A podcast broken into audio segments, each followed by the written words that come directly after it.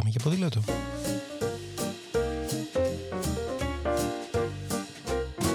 If today is a bad day, got you crying, feeling sore going this way. Σκέψεις, προτάσεις, ιδέες, συνεντεύξεις, απόψεις και προβληματισμοί, αλλά ποτέ αδιέξοδα, μια που το όχημά μας εδώ είναι το ποδήλατο.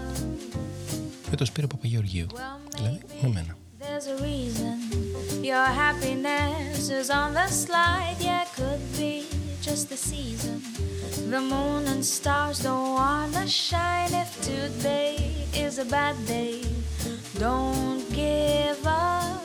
For something tells me tomorrow's gonna be, be a good day. Άλλο ένα επεισόδιο της σειράς Πάμε για ποδήλατο.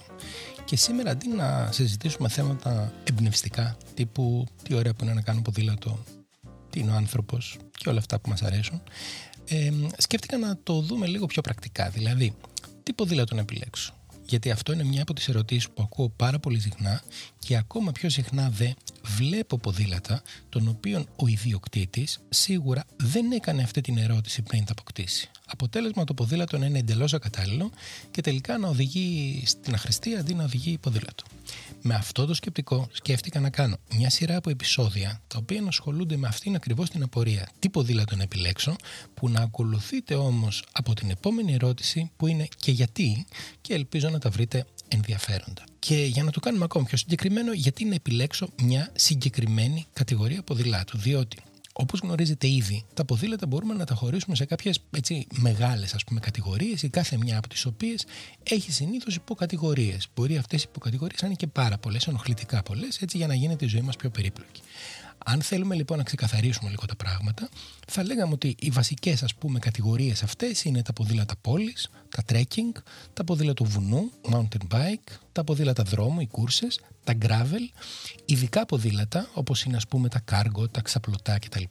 Και κάποια ακόμα πιο ειδικά όπως είναι τα ποδήλατα πίστας, τα BMX ή τα downhill, τα οποία ανήκουν μεν στα ποδήλατα βουνού, αλλά συνήθως τώρα δεν εννοούμε ποδήλατο downhill όταν λέμε πάμε να αγοράσουμε ένα ποδήλατο βουνού.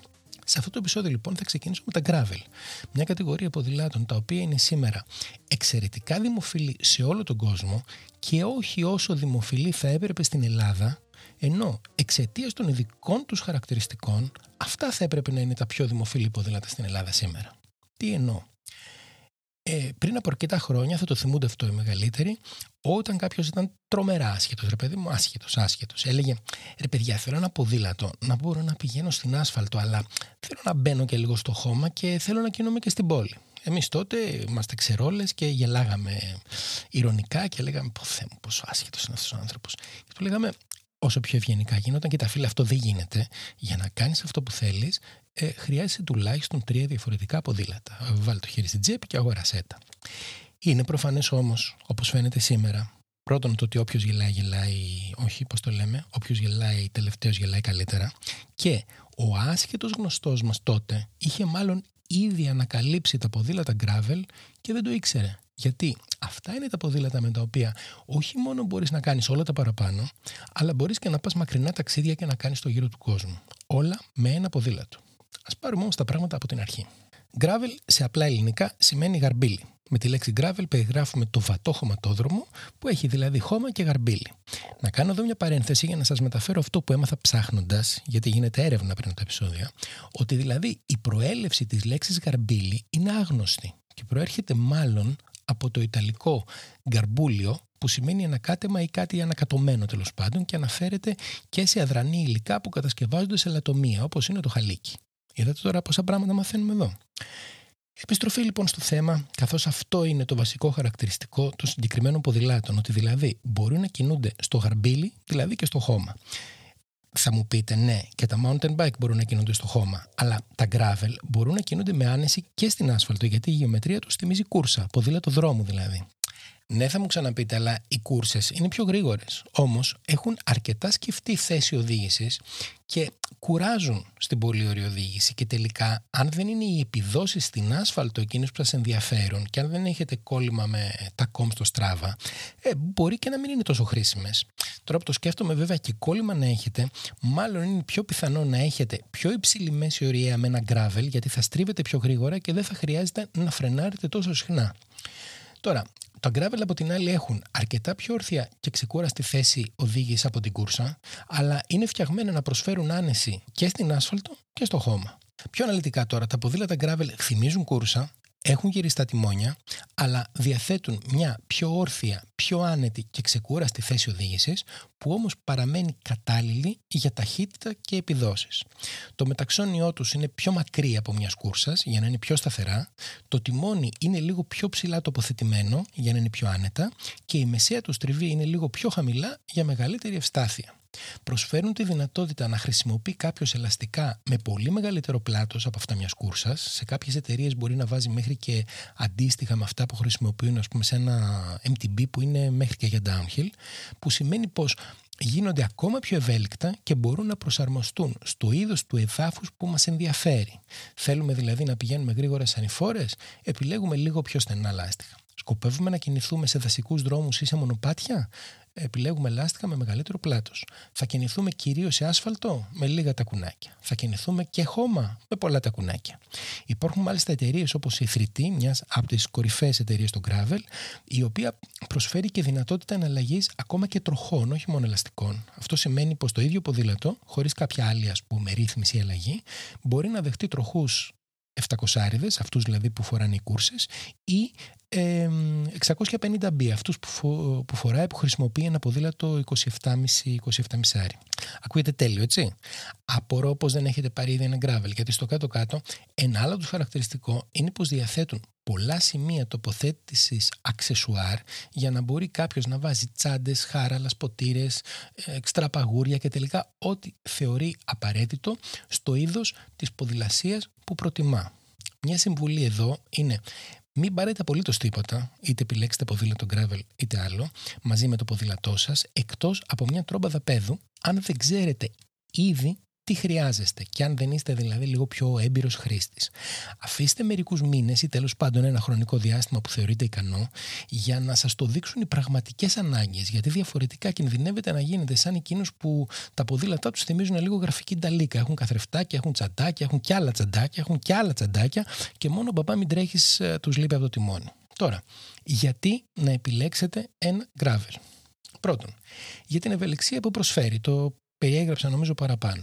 Μπορείτε να κινηθείτε με την ίδια άνεση και με ελάχιστες υποχωρήσεις σε όλα τα εδάφη και να κάνετε από τουρισμό μέχρι αγώνες και από την ανάβαση του ημιτού από την άσφαλτο και μετά να κάνετε την κατάβαση από τα μονοπάτια και επιστρέφοντας να πάτε και στο σούπερ μάρκετ για ψώνια. Δεύτερον, για την άνεση και τη σταθερότητα που προσφέρουν στο δρόμο. Τόσο η γεωμετρία όσο και το μεγαλύτερο πλάτος ελαστικών προσφέρουν άνεση, ασφάλεια και ταχύτητα, ειδικά στους κακής ποιότητας ελληνικούς δρόμους που έτσι κι αλλιώς για γκράβελιν. Τρίτον, επειδή μπορείτε να επιλέξετε ανάμεσα σε ένα τεράστιο εύρος διαφορετικών ελαστικών, αναλόγως της χρήσης που θέλετε να κάνετε και να μεταμορφώσετε έτσι το ποδήλατό σας σε ποδήλατο βουνού, σε κούρσα, σε πόλεις, αναλόγως των προτιμήσεων. Τέταρτον, επειδή μπορείτε να τοποθετήσετε πολλά και διαφορετικά αξεσουάρ αν αυτό είναι που χρειάζεστε. Πέμπτον, επειδή είναι απίστευτα διασκεδαστικό και θα καθορίσει τελικά το τι τύπου χρήστης ποδηλάτου θα γίνετε. Αυτό θα το καταλάβετε καλύτερα αργότερα όσο περισσότερο κάνετε ποδήλατο. Και τέλος, όχι δεν είναι τέλος, αυτό είναι πριν από το τέλος, το 6 είναι αυτό.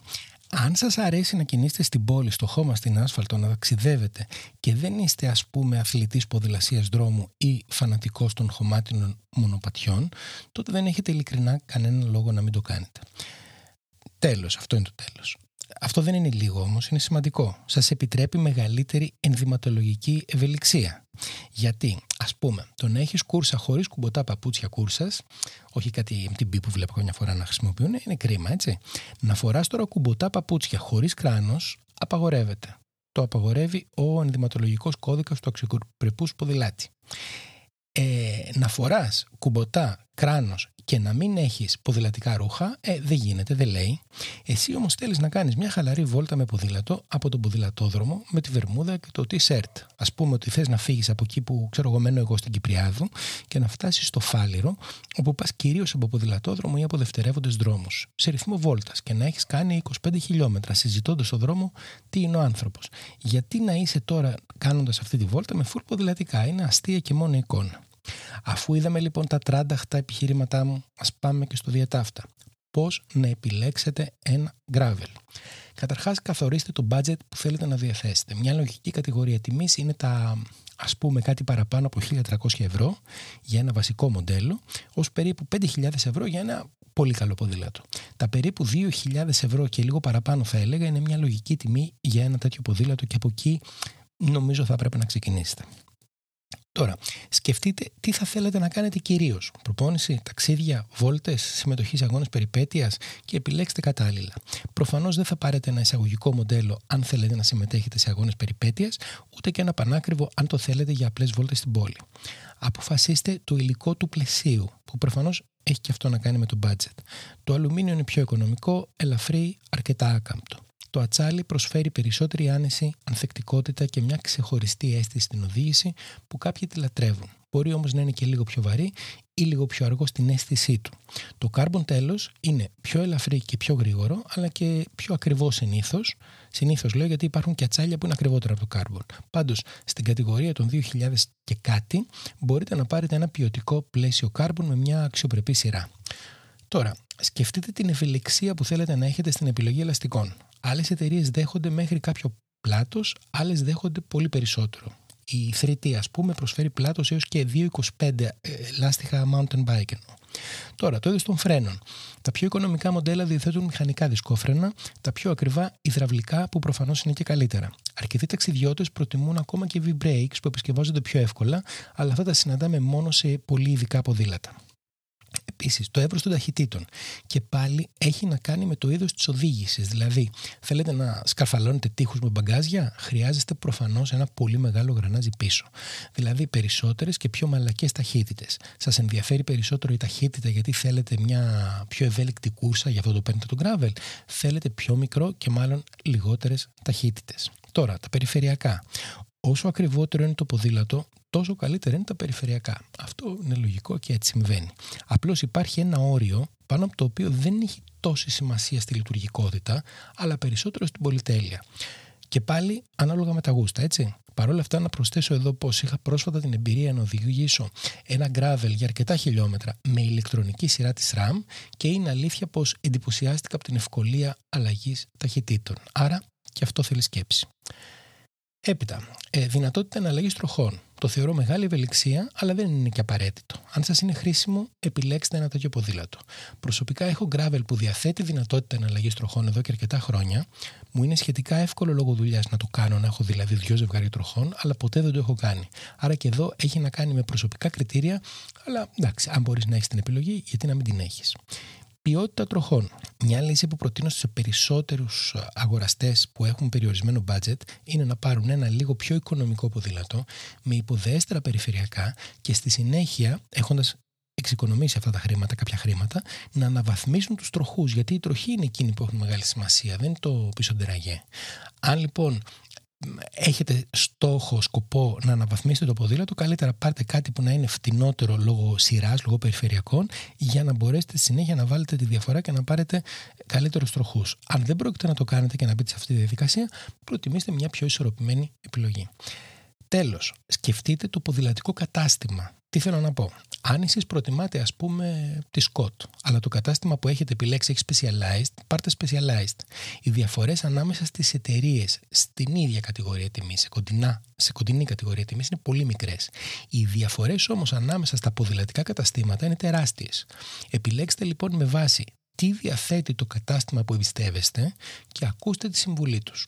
Αν δεν έχετε ήδη αγαπημένο κατάστημα, απορώ πως ζείτε, επισκεφτείτε τουλάχιστον τρία. Μιλήστε με τους πολιτές, ακούστε τι έχουν να σας πούν, δείτε τα ποδήλατα που έχουν να σας προσφέρουν και αποφασίστε ποιο είναι το καλύτερο και ποιο θα είναι ας πούμε το δικό σας μαγαζί ε, στη συνέχεια.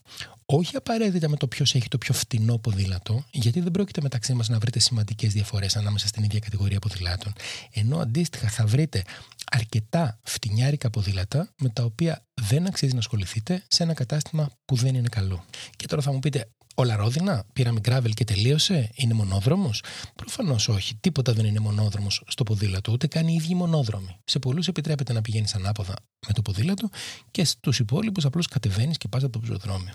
Τι εννοώ, αν αυτό που θέλετε τελικά είναι μια κούρσα, γιατί; Θέλετε να συμμετέχετε σε αγώνες ή απλώς γιατί έτσι φαντάζεστε τον εαυτό σας, πάρτε μια κούρσα και όχι γκράβελ. Αν θέλετε να κάνετε τεχνικά μονοπάτια και θέλετε ένα ποδήλατο να σας βοηθάει σε αυτό γιατί δεν έχετε αρκετή εμπειρία, ή αν θέλετε αυτή την εξτριμιά, ρε παιδί μου, που αποπνέει ένα ποδήλατο βουνού, πάρτε ένα MTB και όχι gravel. Εάν θέλετε να κινήσετε στην πόλη και να το βάζετε στο πορτμπαγκάζ του αυτοκινήτου σας και δεν έχετε βανάκι, πάρτε ένα διπλωτό και όχι gravel.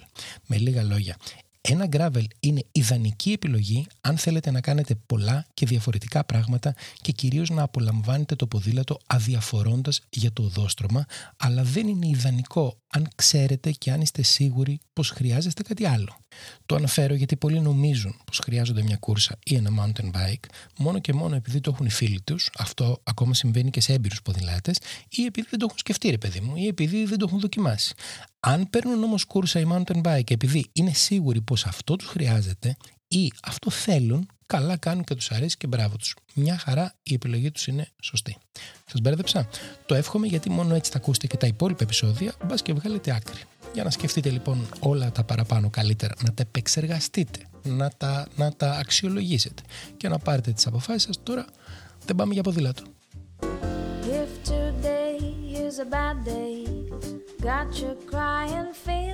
Ήταν ένα επεισόδιο της σειράς «Πάμε για ποδήλατο» με το Σπύρο Παπαγιώργιο. Και αν έχετε οποιαδήποτε ιδέα, πορεία, προβληματισμό ή πρόταση για κάποιο συγκεκριμένο θέμα, στείλτε mail στο info.atempike.gr και να είστε βέβαιοι ότι θα τη συζητήσουμε.